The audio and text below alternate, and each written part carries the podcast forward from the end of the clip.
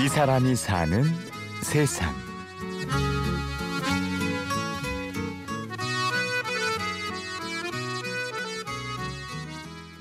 저보고 이제 나이를 많이 물어봐요. 아이고, 옛날에 말이죠. 얼마 전에 그 이왕표 프로레슬링 그 은퇴했잖아요. 사십 년. 거기 제가 사회를 봤거든요. 가니까는 옛날 프로레슬링 했던 사람들이 보고 굉장히 반가워요. 그러면서 저보고 그래요. 옛날이나 지금이나 똑같다. 저는 뭐 제 나이가 칠십이 넘었습니다만은 저는 오십팔 년 개띠라고 그럽니다. 젊게 사는 거죠. 그 저를 그 뭐 사십사 년 됐다고 해가지고 나이 많다고 그럴 사람 아무도 없잖아요. 그만큼 운동을 많이 해요. 저는 그 우리 집 앞이 바로 아 푸시 푸시업 하죠. 저는 그 꼭 이십삼 번을 두 번 해요. 이십삼 번 푸시업. 예. 한번 해볼까요? 어.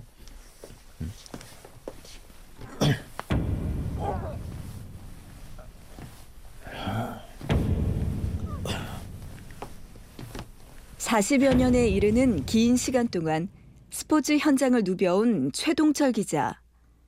지난 이천 년 프리 선언 이후 현재는 프리랜서 기자로 활동하고 있는데요. 어, 이 제가 육십구 년에 이제 서울신문, 그때는 대학을 졸업하기 전이에요. 그래 들어갔다가 이제 칠십 년 제가 늦게 그 구월 졸업하면서 아나운서로 들어갔어요. 아나운서로 들어갔다가 칠십이 년에 이제 체육 기자가 되죠. 그러니까 우리나라 그 방송의 체육 부라는 것은 칠십삼 년에 생겼어요. 이게 칠십이 년에는 뭐 그냥 편집부 안에 그냥 에, 그 이제 스포츠 담당이 있었고요. 그러면서 쓱 그 스포츠를 하면서 팔십 년 언론통폐합이 되는 거 아니겠습니까? 그래서 언론통폐해 가지고 결국 이제 어, 이제 그 K사로 가는 거죠. 그래가지고 팔십일 년에 이제 그 서독 바덴바덴에서 팔십팔 년 서울올림픽이 유치가 되죠. 그래서 팔십이 년에 그때 당시에 오십 분 프로 텔레비전이 생기면서 제가 스포츠 앵커가 되는 거죠. 이것이 오늘날의 제가 되는 겁니다. 그가 스포츠 기자로 한창 전성기를 구가했던 시절은 정치적으로 엄혹했던 칠팔십 년대였는데요. 스포츠계 역시 정치권의 영향으로부터 자유로울 수는 없었다고 하죠. 서울 장충체육관에서는 한국프로레슬링협회 주최로 프로레슬링 국제선수선발대회가 많은 관중들의 땀을 손에 쥐게 하는 가운데 성대히 벌어졌습니다. 첫날 경기에서 천규덕 송학수의 삼십 분 경기에서는 천규덕 선수가 이게 지나간 얘기입니다만은 천규덕 천규덕 그 씨가 옛날에 당수도가 유명했어요. 당수도를 너무 잘했어요.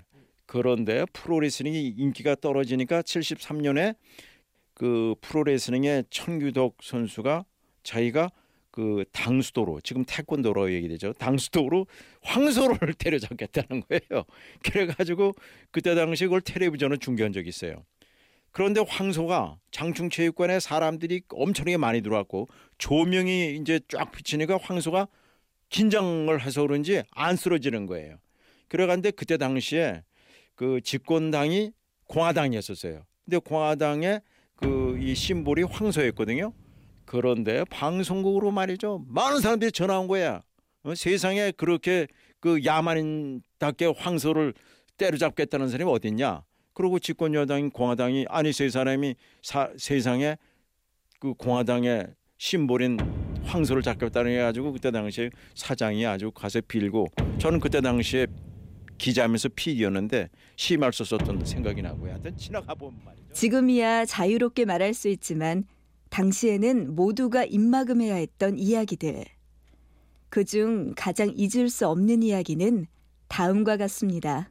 그러니까 팔십육 년 서울아시아 경기대회 때 우리나라 기수가 그 역도의 이민우 선수였습니다. 셋째 금메달의 주인공은 바로 역도의 이민호 선수였습니다. 무제한급에 출전한 우리 이민호 선수는 인상에서 백칠십 킬로그램 그리고 영상에서 이백십이 점 오 킬로그램으로 아시아 신기록을 아시안 게임 신기록을 세우면서 아시아에서 가장 무거운 것을 들어올리는. 그런데 그때 최고의 인기 선수가요 씨름의 이만기 선수였었어요.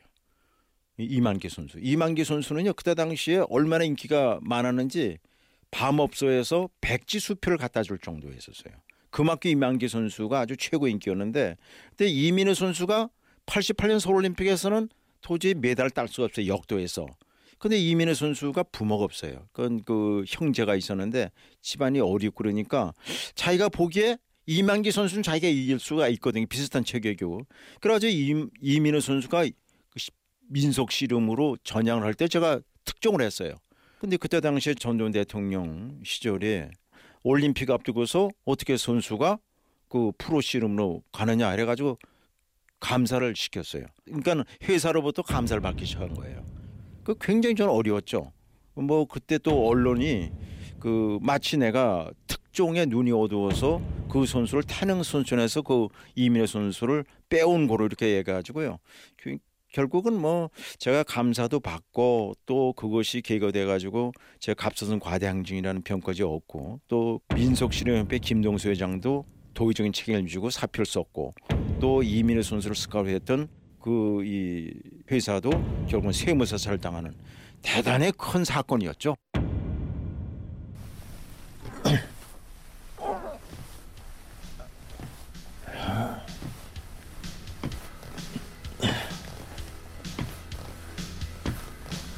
오늘은 서른 번만 했네.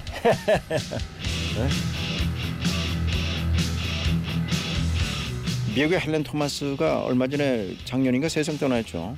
그분이 구십 살까지 체육기자였어요. 우리나라도요. 구십 살까지 하는 체육기자 전 필요하다고 생각하고요.